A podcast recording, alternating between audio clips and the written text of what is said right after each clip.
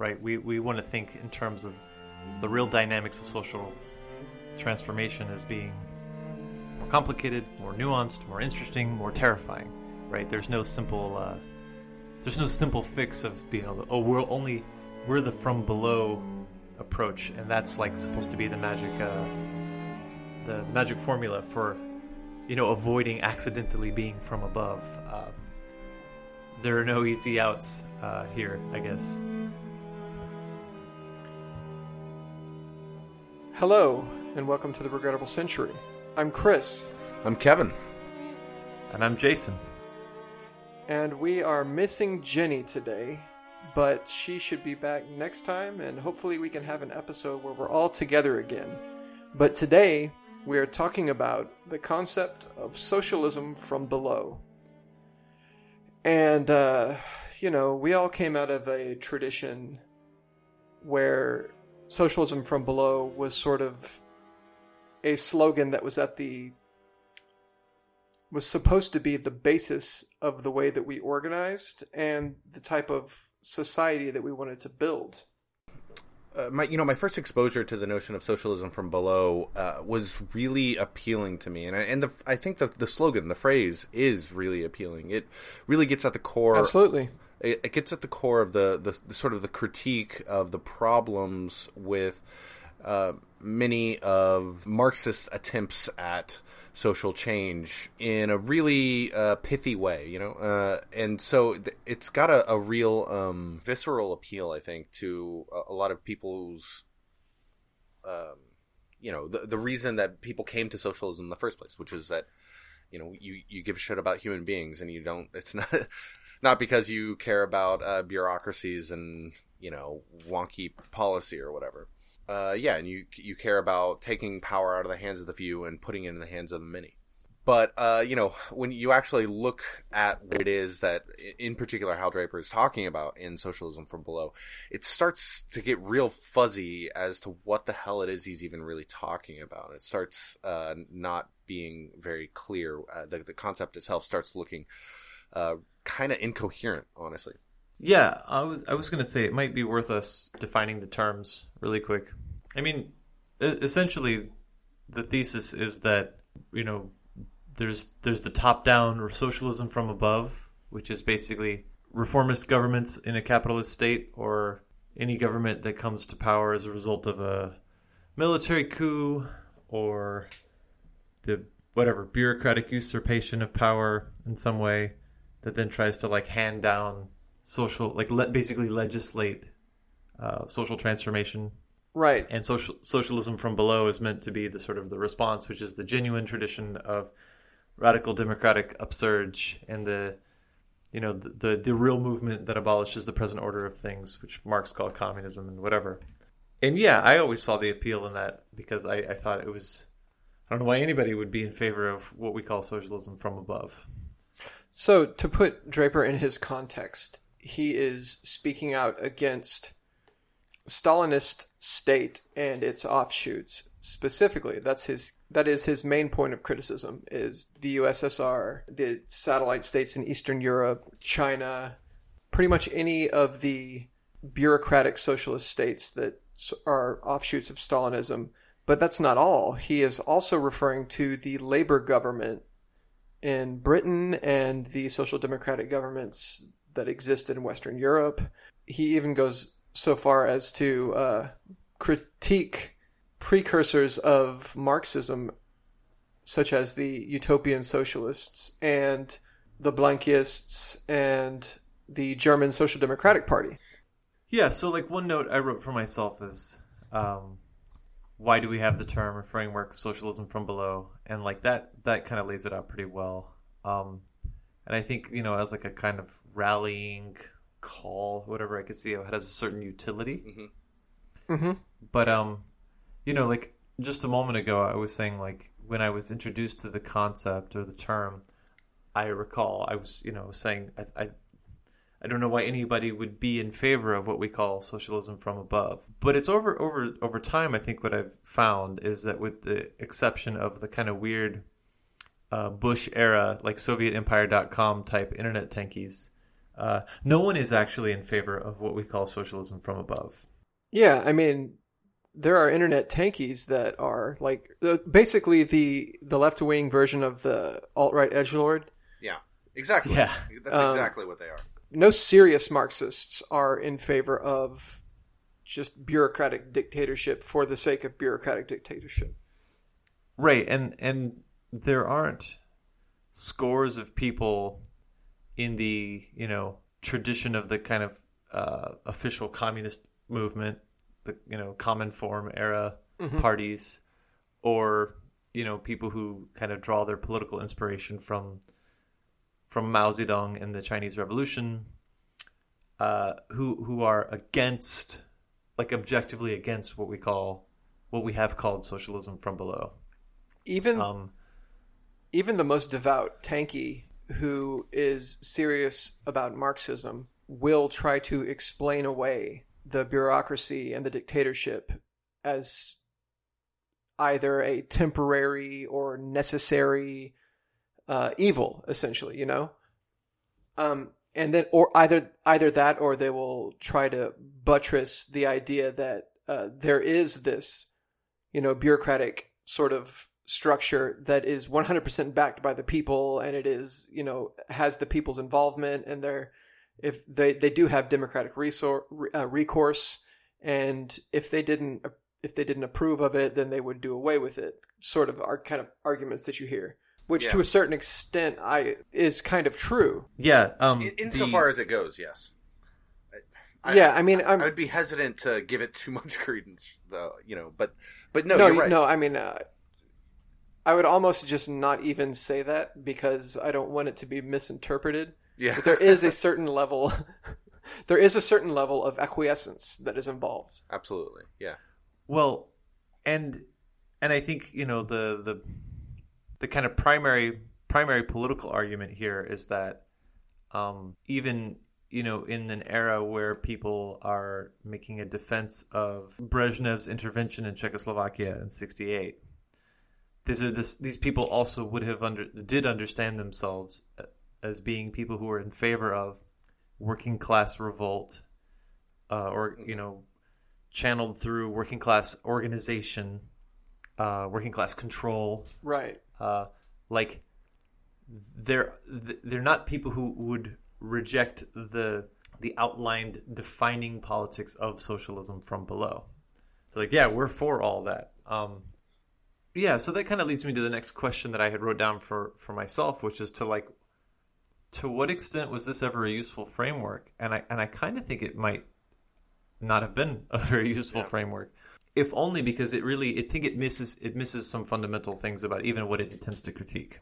Right. Uh, so the first thing is that um, social democracy in practice in, in, in Europe during the Cold War, you know, labor governments under like Clement Attlee in, in the UK, or the sort of the shining example of, of the Swedish social democrats, were never governments that ruled, you know, uh, over the heads of an utterly passive working class.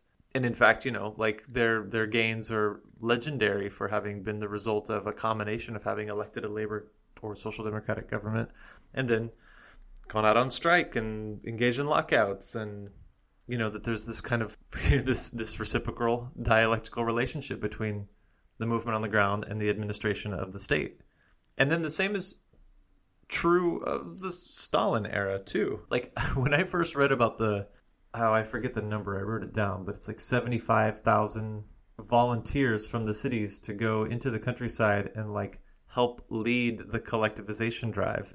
You know, it was more than seventy five thousand that volunteered, and they whittled it down to somewhere around twenty five thousand uh, to actually got sent out. Right. Okay. So you know, it's the you know this, that book, "The Best Sons of the Fatherland," was very eye opening to me, and another one was the um, "Storming Heaven" about the Soviet militant League of the Godless or whatever. League of the Militant Godless, yeah. Yeah, these like mass organizations that like respond to a sort of kind of the government puts out a call, and then like proletarian enthusiasm for the program of the state, you know, um, and which is not to say to like push aside the, the the legitimate critiques of Stalinism and social democracy as obviously looking backward failed attempts, but it's just so much more complex and more you can't really analyze them if you only understand them as being you know from above without acknowledging the corresponding from below element in the reciprocal relationship. I'm going to go ahead and uh, throw in the Czechoslovak example that I always throw in.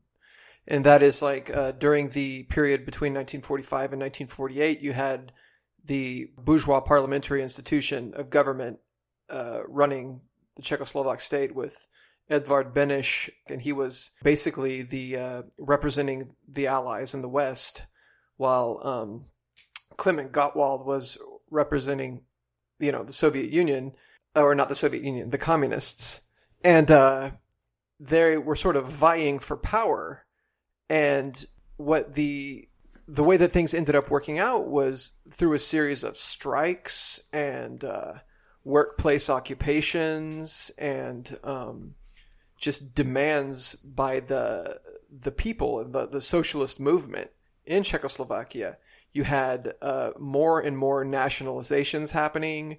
You had uh, basically a system of socialization happening by degrees through the parliament.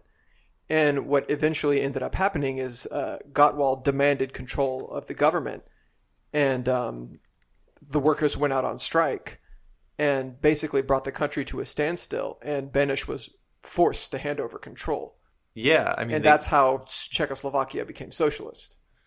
that's the they, they had like a general strike of like basically every major industry, right? hmm And I mean, I'm Um, not saying that the Czechoslovak government was fucking great, and it's a, you know, that is an example of things being done in that reciprocal relationship of calls from above and calls from below, and uh, sort of like a dialectical relationship of socialism from above and below happening. You know. Yeah, I mean, and this is also the uh, the experience of the actual experience of 1917, right?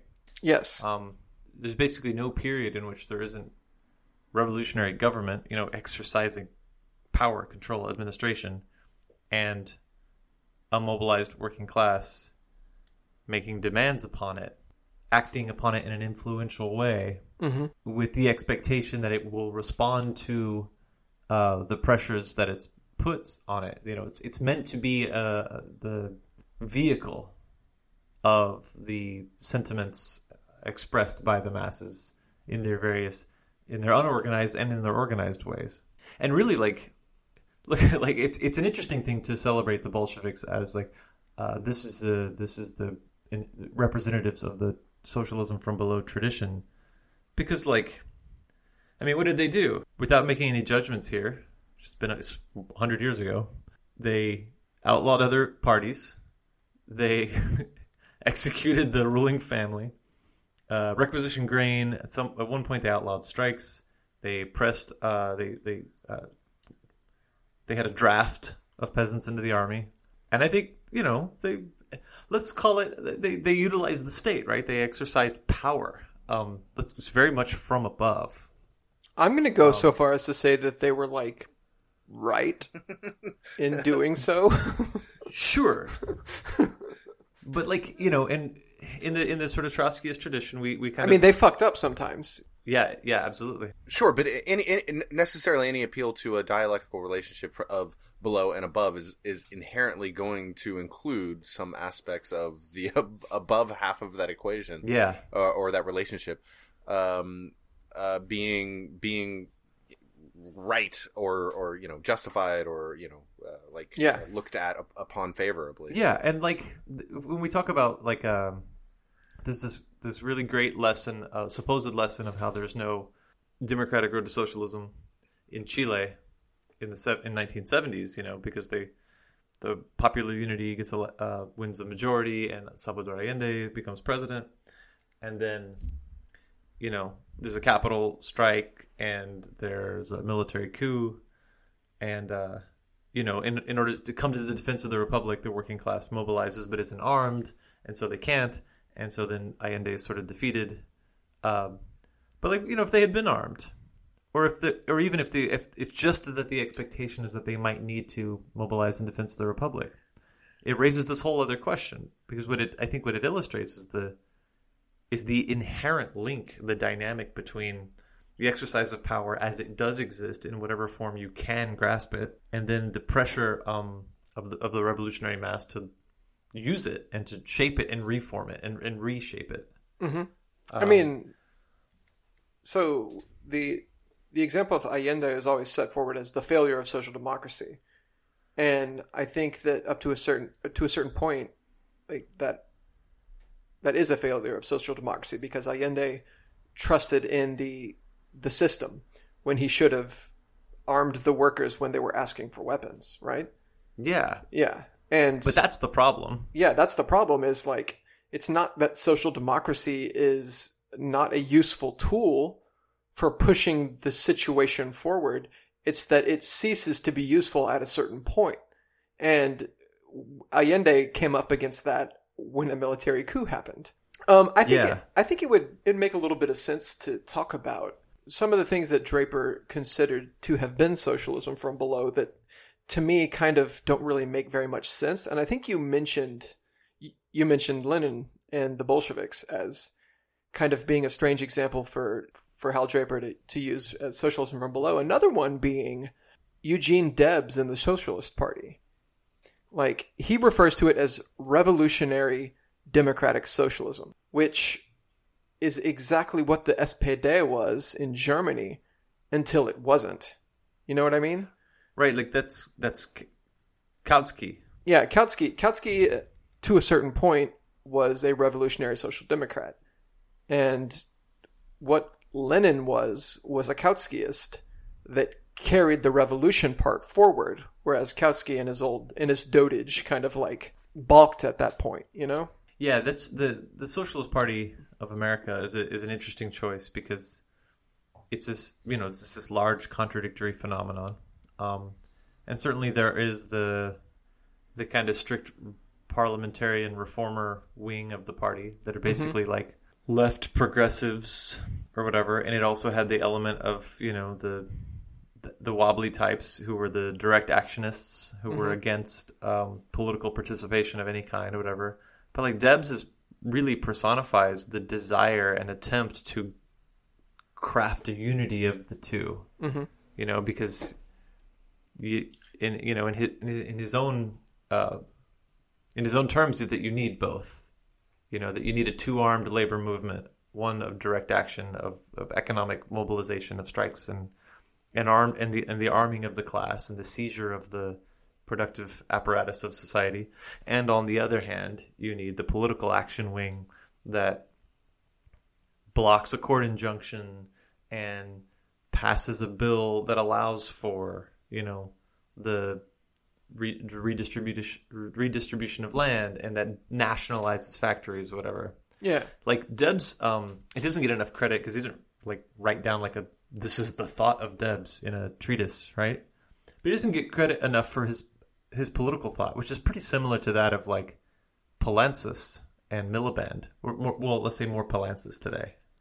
Well, I think Debs was convinced to become a socialist by reading Kautsky and was very informed by Kautsky's views of social democracy or democratic socialism, you know?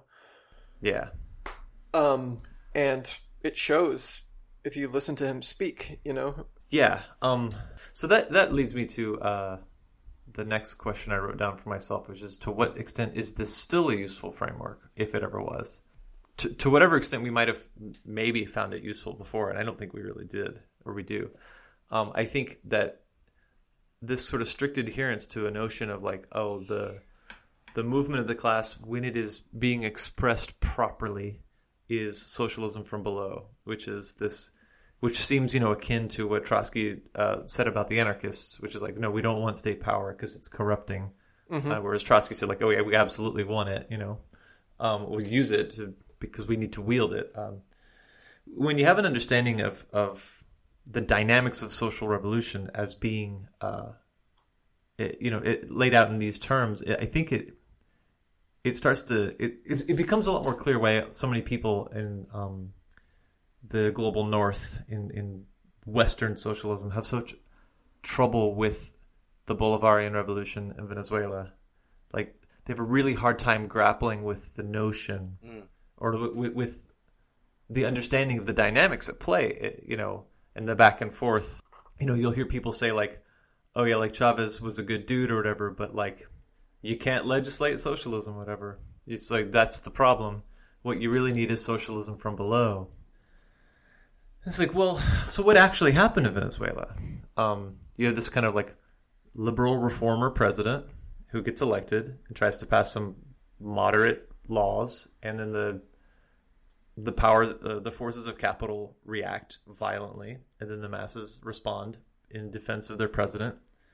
Um, and then that begins this kind of interplay between the mobilization of the people and the and the constant radicalization of the administration, where Chavez becomes a socialist and uh, puts out a call for a socialist party, and then seven million people join it, and then that party be- wins the elections, becomes the do- the ruling party, and then workers occupy factories, and squatters take over unused land, and farmers take over you know fallow land and start to till it, and then the forces of the state convene to ratify the legality of these actions, and they call it the process. You know, Yeah. Um, now it may have stalled out uh, for all number of reasons because look, social revolution's really hard. it's not difficult now for me to see why so many people of our kind of milieu had such a such a hard time contending with this kind of like knee jerk enthusiasm for what we saw happening in Venezuela. And then the kind of official orthodoxy that like, oh, this isn't the right way because it's essentially our politics were that were those of liberal protest. You know, don't have power, only protest the things that people in power are doing. Yeah, it's like um, it doesn't matter who's in power as long as you're protesting. You know, it doesn't matter who's sitting in the White House. It matters who's sitting in. You know. Yeah. Right. Yeah, sure. No, to, even to be really generous to the to the the school of thought of socialism from below, it's you know it, it's more like political office isn't useful. Strikes and protests and mass movements are what get the goods, and that's true. Pressure campaigns on the forces of the state are a more useful way of getting what you need, right? Like they'll, all, you know, we- used to always say, um, it wasn't that FDR got elected that got us the New Deal. It was the CIO. It was Mhm. um, it was the Teamster Rebellion. It was the 34 uh, strike in in San Francisco. It was the steel drives, whatever. It's like that's true, but those things happened for a number of reasons materially. But one of them was that you could go into a factory and say, "Hey, your president wants you to join a union," because he's signed the National Recovery Act. None of this is to say that we really should have gotten Hillary Clinton elected because she would have she would have been easier to pressure than Donald Trump because Yeah, I just think that's probably not true. I don't think it's true at all. I think that they would have been equally unable Yeah. to be moved by what the masses had to say. but maybe like a socialist running on a socialist ticket, you know, in the presidency or in the halls of Congress could wield an immense amount of power with the organized masses behind it, you know? Sure, but e- even short of that, I think this this is precisely the sort of this is the the virtue that could be uh, attributed to uh, the Sanders campaign in, in that he very much so could be moved by uh, by popular movements, and he is could be pointed to uh, as an inspiration for popular popular movements and uh, the ability for mass workers self organization to cohere under his presidency, I, I think would be a lot more likely than uh, than otherwise. But um, all of this point points to the the problems with the framework of socialism from below, or or, or perhaps. Uh, points to its incoherence as a framework, uh, its inability to help us as an analytical category. But I don't know if that's perfectly true. I think it's perhaps unhelpful in the sense that Hal Draper was trying to employ it. I think it was actually an accurate sort of description of council communism or uh, you know anarcho communism in in that or left or maybe even some some version of left communism that that was tr- trying to uh, uh, say, you know, um, give voice to the other side of volunteerism or vanguardism, what Marxist Leninism, Leninism was becoming uh, in the hands of the Stalinized uh, Communist Party, right? Uh, it was uh, th- these are sort of counterweights, uh, the other side of the the equation to ossified bureaucracies that were appearing all over the world uh, that were making an argument that were saying that you you can't um, change the world by uh, having a few de- uh, the the dedicated few take power and make the changes. It has to be done by the masses themselves, and that is true insofar as it goes. But anytime that you enter into that um, formulation of social change, uh, the suggestion that there is a special role for those who are dedicated to making that social change happen before the broad masses are ready to do so, uh, or even during and after. Um, you know, in other words, uh, if you think that there is any role to be played by a political party, whether it's in a workers' state or you know a bourgeois parliamentary state, uh, you're no longer talking about socialism from below anymore. And I think that that's the problem that Hal Draper was uh, running into with this uh, suggestion that you know certain certain Marxist uh, parties and states are doing socialism from below, and other ones are not. It, that dichotomy breaks down and it doesn't make sense anymore unless you're talking about a dialectic between the two. Um, so I think as an analytical category, it's not super useful, but I think that there is uh, something to be said for it um, as a slogan, which is to say that, or uh, or as even just like a, a, rhetoric, as a political argument, as a bending the stick uh, in one way or another. It's I, I think what it does is it forces um, our attention to the necessity of uh, organizing broad popular support uh, or or, or uh, the necessity of implanting ourselves in in, uh, in uh, popular institutions of uh, uh, or institutions of popular power of working class power, which is distinct from recognizing the inherent necessity of any government that exists in the history of the world must necessarily exist uh, th- through on, on some level through the assent or the acqui- acquiescence uh, of the people who uh, that government rules over. Uh, that that is true on one level, and you, and you can look at that and see that in existence happening um, even in the most uh, top-down authoritarian regimes.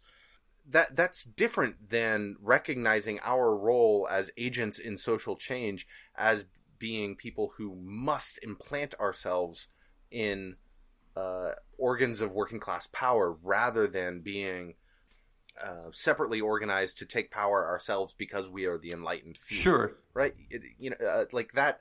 I think that is useful for like focusing our attention as um, socialists, as Marxists, in a certain direction. Yeah, I mean, socialism from below was a pole of attraction for building a what Draper and then later the IST and whomever else saw as a uh, an authentic sort of anti-authoritarian Marxist tradition. So they just doubled down on the socialism from below uh, slogan, right? I I think in my in my opinion, it it really it really helped. The neither Washington nor Moscow slogan was very helpful for making the IST the the biggest and most successful Trotskyist organization in the uh, you know in the Cold War and post Cold War period, and uh, you know, well, good for them. It worked until it didn't. So, yeah, I think that now socialism from below is, to me, something that we need sometimes. And other times we need some socialism from above, you know? I mean, like, um, uh, you know what? Czechoslovakia could have used socialism from below, a little bit more of that socialism from below that they were trying to assert in 1968 and a little bit less of the socialism from above that responded to it. I mean, yeah. uh, there are there are instances in that I think that the the criticisms of Stalinism by the IST and by people like Hal Draper were absolutely 100% correct. But I just don't see. Uh, first of all, I don't. I don't agree with his categorization, and I I don't think that it has continued to be a useful category. You know what I mean?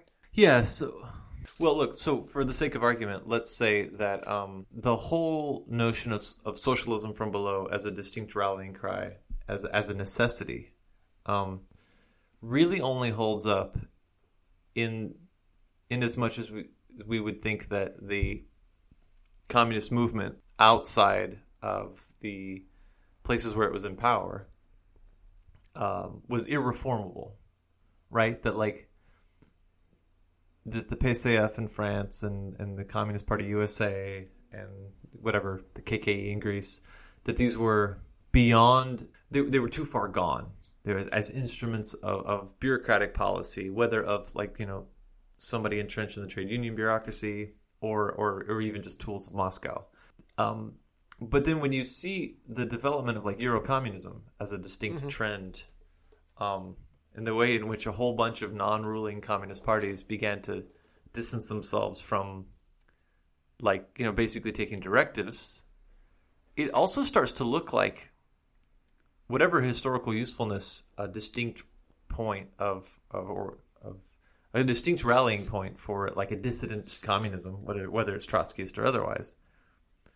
It, it, it looks like it withers away before the Soviet Union itself does, as a historical reading, and, and you know whatever we have the benefit of hindsight to look back on a lot of these things, but it, it kind of looks like the the beginnings of a regroupment of like left forces took place while there was still a Cold War, and one of the one of the uh, reflections of that on the other side of the Iron Curtain is Dubček, Gomulka, or Gorbachev, Perestroika, you know, whatever. And there's plenty of problems with with all of that stuff too.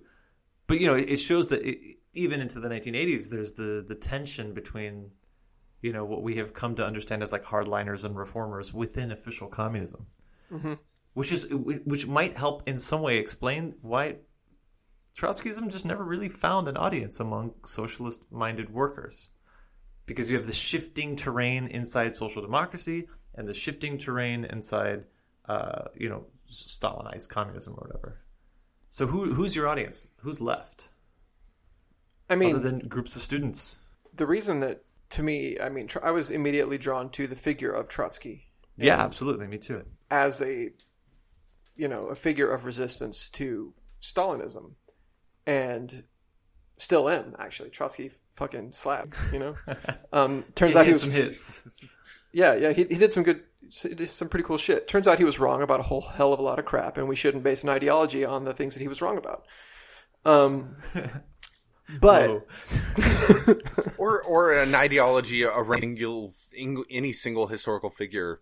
Like I, even Marxism, I, I'm a little like I, you know, I'm happy to uh, adopt the name Marx. Uh, you know, uh, go go with the name Marxism. Uh, Kevin's about to say some fucking uh, revisionist what that- shit. What that I know he's he's doing some revising as we speak.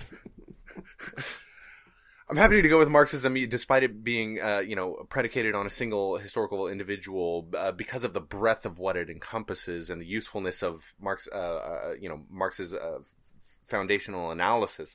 But uh, my God, why, uh, why would anyone like cohere, adhere to a single individual f- figure in history as if that person for like forever forward is is, the the prophet, the Messiah, the the one who has spoken the truth. It, it makes no sense. Like you can take inspiration from Trotsky, like I take inspiration from Victor Serge, like I take inspiration from, uh, you know, I don't know, uh, a, a countless number of individual uh, figures, and and maybe even say you know one uh, figure more than than others, but it just it's just it makes no sense and it's just intellectual stultification to to try to like pretend like one person has captured the truth for all eternity or or at least for some perpetu- uh, perpetuity that we can see into the future you know I think that's just because you haven't read the basics. You know, like Chairman Chair, Chairman man, Bob. you gotta get with BA. He's Chairman whole- Bob has put has written down a series of easily digested quotes that I mean, if you just read those, you would you'd get it, man. Yeah, like are are you not familiar with the new synthesis? I'm not familiar, man. Maybe I, I you know, I got to get on board. Yeah. Well, so actually, it's funny. I, I don't know what we do with this or whatever, but um, actually, it's it's funny that the new the new synthesis uh, that Bob Avakian is so uh, revered for inside the ranks of whatever there exists of the RCP is that he essentially um, is, he advocates for a thing similar to what we're talking about right now. uh, because he says like what you what, you know the, in the party and state that the problem of the 20th century has was been essentially like an over an overemphasis on the one or the other, and that what what's required is like a strong core of leadership with a lot of elasticity, or for like the way in which people respond to it. And so it's a reassertion of the mass line, party line, two line struggle of Maoism. Mm-hmm. It's very it's very basic in a way that I don't think they realize what they're saying. And the bigger problem is that these people are loons. but his his new synthesis is essentially that he's like, oh fuck, like what about the dialectic? kind of like what we're saying right now. Yeah. Right? So basically, what we're saying is get with BA. Yeah. I might be remembering that more generously than I should. Um, I said something really probably. Yeah, probably. I said something about platypus that was similarly uh, more generous than it should have been, and uh, a, a, friend pointed out to me is like, "No, here, here's what platypus is really like." And I think the thing is, what I have is I have a tendency to try to figure out why it is that um, people cordon themselves off in these like with the motivating impulses behind the thing rather than the, necessarily the end result. Um, th- this is the legacy of the cold war and the fragmentation of the workers movement is that you know people kind of seize upon like an element of, of the picture. And then because they're more or less marginalized um, sometimes self-isolating but often not self-isolated. So then they go off and like you know they start like a Marxist humanist trend around the writings of Dunayevskaya when actually there was no reason for like a whole separate like school of thought. Right? It's just these are maybe right. people who should have spent some time studying the whatever humanist strain in Marxism and, and being value theorists and whatever the things that kind of define that tendency. You don't need a whole organization for that. You just need to be in an organization and doing that.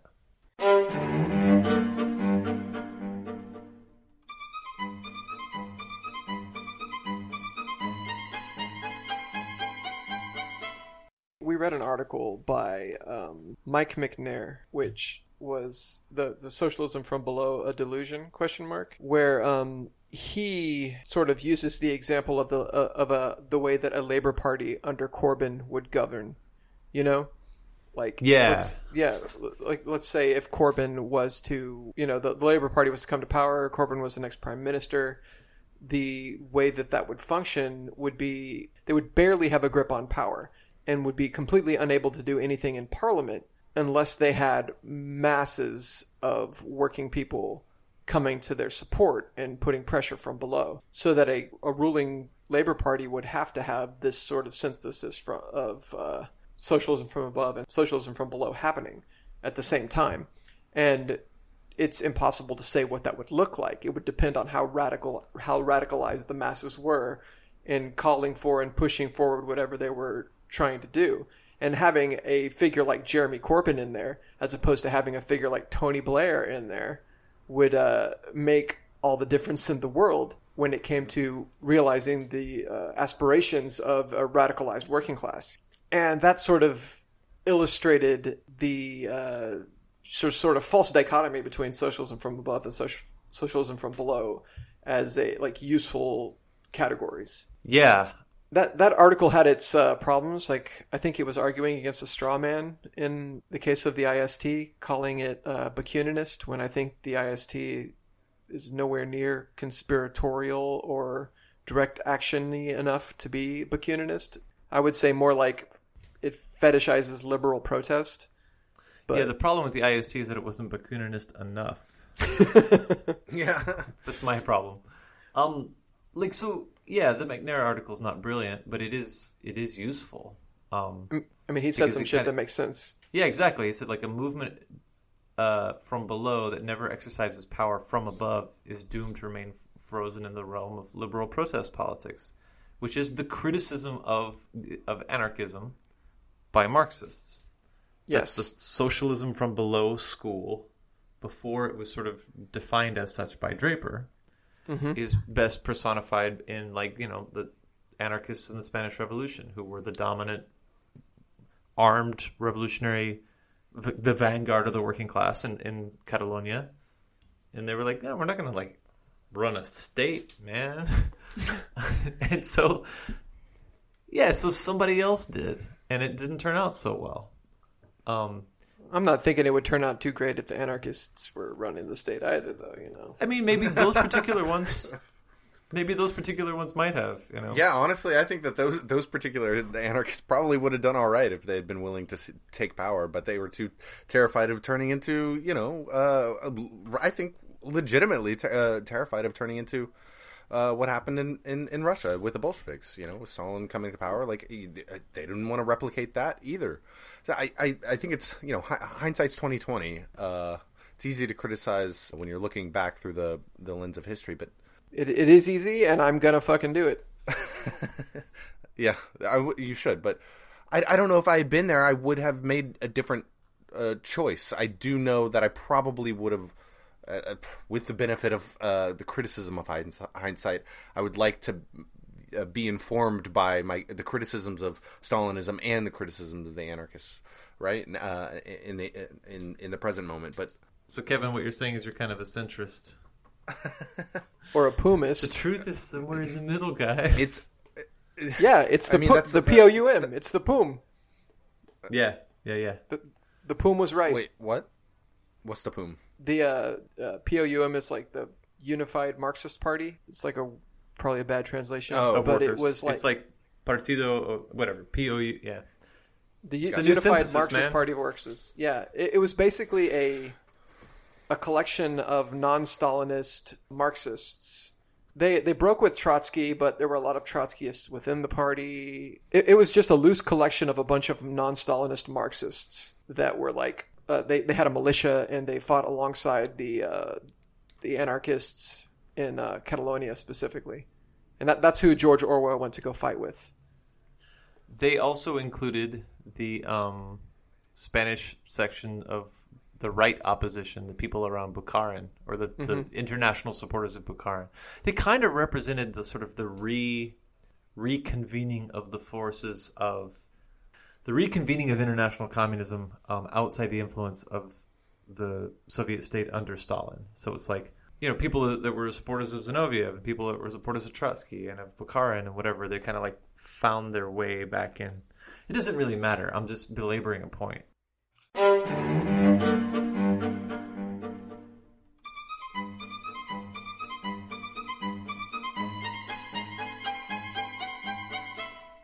Okay, so in the Mike McNair article that we read, he says that he sees the authoritarian and his words conspiratorial nature of the IST's structure as being a result of organizing around the principle of socialism from below because he says it's inherently Bakuninist and inherently conspiratorial. And I think that it that sort of an inaccurate description of the way that the IST was organized, and I think it comes more from the uh, sort of fetishization of the war communism, sort of Soviet Union crisis model of Leninist organizing. And it, it might this might not even be worth talking about. It's just it was something that I saw that he talked about that I thought maybe you guys had thoughts on. I do actually. Um, I think a couple. oh, So a couple of things. I think the first is that um, as a, as the, the sort of political form that was sort of that is understood as being like the Leninist Trotskyist one, which you know comes from the the the less happy times of Bolshevism. You know, um, is yeah, like I think what you're saying about like war communism and and the kind of political form inherited from that time. I think that's right, you know. But I think that that's different from what he's critiquing in a, in a sense because he's talking about the political practice of the group, of the groups uh, that kind of come out of that uh, the the IST or whatever. Um, but I don't think that calling them conspiratorial and Bakuninist is right either. I think that they function really similar to like SDS, right? To like the large scale mass radical groups of the of the new left that don't have the deep roots in the class uh, in the class that like the communist and social democratic parties had, um, but that still try to like mobilize people on the basis of like making radical demands and talking about revolution in a way that I think is genuine, right? But it's not it's not the same thing as like you know organizing the class in in ways which I think are sometimes really dull and not super fun or whatever. Um, I don't think conspiratorial is the right term for it. I think am I am I characterizing what he said improperly? I don't think so. Um, I'm looking back at this is part of the problem with a lot of like left wing um, polemics is like yeah, you kind of have to know that McNair is in the Communist Party of Great Britain, and he's criticizing the SWP in the United Kingdom for the basically the way that they conduct themselves inside of like large scale front groups, mm-hmm. where they're a constituent element of like a kind of united front operation, um, but they don't really act operate in good faith. And yeah, he's basically he... trying to gl- he's trying to graft together too many criticisms into a, an overarching critique um, that like he was looking for the original sin of the SWP's practice. And, and so his critique of his criticism of socialism below as a as an undialectical framework, it loses its its kind of power as he starts to add other elements to it. I think. Right. Like I definitely uh, sympathize with his criticism of the of the IST, the SWP, and the IST organizations as being a sort of like um, top down dictatorial kind of structure uh, with very loose lip service paid to democratic organization. But um, I mean, I agree with that. I just don't necessarily know if that comes from socialism from below.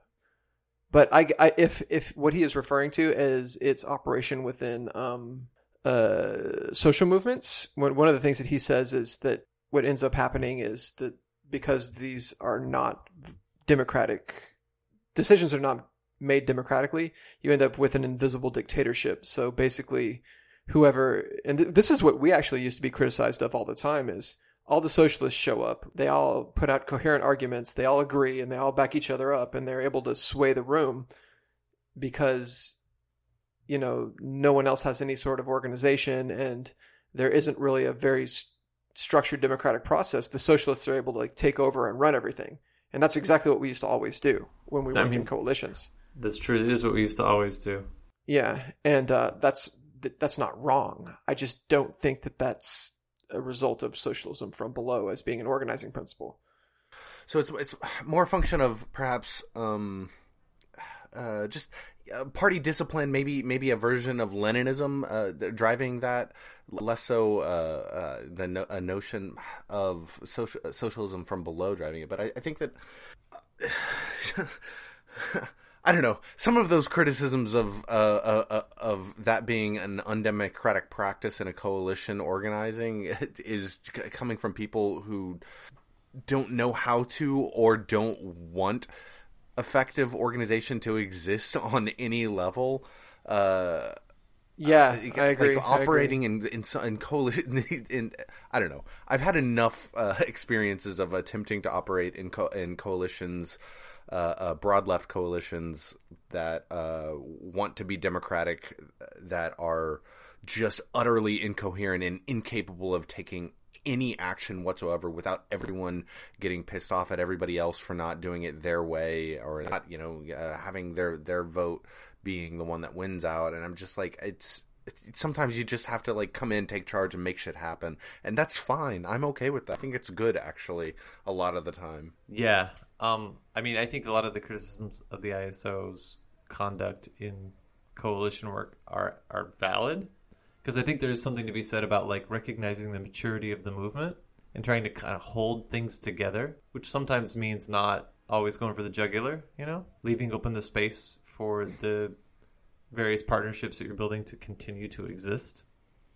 But the the bending the stick whatever too hard in the other direction gets you essentially the conduct of the DSA, and, um, which which is essentially to like desperately cling to equal partnership at all times and never like taking a lead and never like never utilizing the the coalition partnership for the building of socialism you know? I just I kind of want to defend, uh, you know, the ISO a little bit when it comes against myself. damn. Just now, super dialectical there. No, I mean like when an, a group of socialists enters into a coalition and they're the only ones that have coherent arguments and a vision for what they would like to see happen, and they argue well enough to convince everybody to do to convince a majority to do what they want to do that's not the fault of the socialists. That's the fault of everyone else for not being organized and not having their coherent arguments like ready. And i can think back to a, like a dozen instances of coalitions that would have just petered out and gone to nothing if it wasn't for socialists taking the lead Yeah, me too. you know? Um or, or would have just been like yeah man and this is a real example. You know we just need to all show up with musical instruments and then we could like you know have face painting and hold up signs and just have like a silent protest where we held signs and played instruments the whole time that would have been like the end result of the coalition god you know? that was really was a dark Um, fucking time wasn't it and i just got to say that like there was a reason that the sect form flourished for so long in the cold war and, po- and immediately post cold war era and that's because it was group of disciplined people that were the only ones who were able to show up in public and make arguments. Yeah, I think that's all true. I think it's uh, we're very far off the map now. But Uh, it's it's peripherally related. what's the verdict on socialism from below? Sometimes it's a good idea to have some socialism from below. I think the verdict on the whole on the whole is that it's a uh, an incoherent uh, analytical framework as applied by uh, its progenitors, uh, but uh, that there is some use value, uh, maybe you could say, in in uh, sort of focusing uh, um, Marxist attention to the necessity of uh, organizing the masses as as the basis of all political power that we have as as as the left. I think what I would say about socialism from below is that it's uh, insufficiently dialectical. Uh, and I know that's like that's the criticism that I have of everything on the left.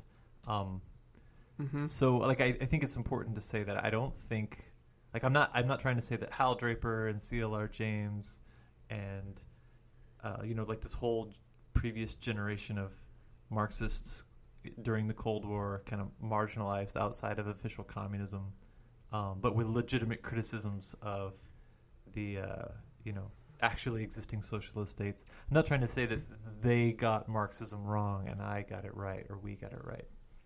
I think that we can acknowledge and kind of credit their uh, ability to see, you know, to try to embody the revolutionary democratic spirit of 1917 when they saw it, you know, being squashed, being tamped down, being officially discouraged. Um, but you know, the Fourth International, the left opposition, the the mainstream Trotskyists, they always wanted back in. You know, they wanted back into the communist movement.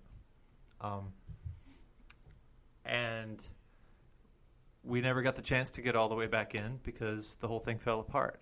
I think to constitute ourselves as a distinct official socialism from below tendency, absent the, you know, the Absent the framework of socialism from above as the official socialism of world communism. yeah, like outside of that, you know, particular uh, set of historical circumstances, um, it it doesn't really make a lot of sense, and and it does essentially seem to amount to uh, we're comfortable being the voice of opposition and sort of uncomfortable with the concept of power. And I think you can see that sort of playing out um, in the way that the left has not been able to do much other than protest for like a couple decades now. Yeah. If communism is the, you know, the real movement to abolish the the existing state of things, and if the communists don't have any special program other than that of the workers' movement itself, right? If we if we if we really just seek to involve ourselves in what actually exists before us, and you know, get in the cracks and break things open, and regardless of what it looks like, you know, whether whether it looks the way we want it to or not, then you know, in order to try to move things forward and, and alter the terrain by whatever heightening the contradictions and uh, socialism from below seems to be in the 21st century a, a dereliction of duty. It seems to say like I don't I don't yet see the the movement that I imagined and desired. And so until that is until that those circumstances present themselves, I'll, I'll remain here on the sidelines as a critic. The, people in the past are doing the best that they can, right? We have the we have the good fortune as well as the curse of being present in this moment and being able to look backward. And if we can criticize, you know, the well-meaning communists who sided with the Stalinists, I think we can also criticize the well-meaning communists who uh, who said like they want nothing to do with the mainstream workers' movement. We can we can look back on the whole last century as a series of heroic failures, and you know we don't have to reproduce them in either sense. So, is the takeaway from the failures of socialism from below as a framework that everyone should join the DSA and go block walk for Bernie Sanders? Fuck. I don't know if I would. Because that's what that's kind of what it sounds like, and that's what that's what the uh, the I think the, a lot of people who are looking just to label us sock dims and ignore us. That's what they would take away from that statement. Okay, that's a fair criticism. I think you could you could read that into it for sure. Um. So I guess the answer is kind of. Uh, it's contradictory. I sort of feel like yes and sort of feel like no. And what I mean by that is, uh, look, I don't necessarily think anybody should join the DSA. Uh, it's a it's a fucking mess, and it's uh, not because it's like you know reformist and it's the wrong socialism or whatever, but because it's chaos.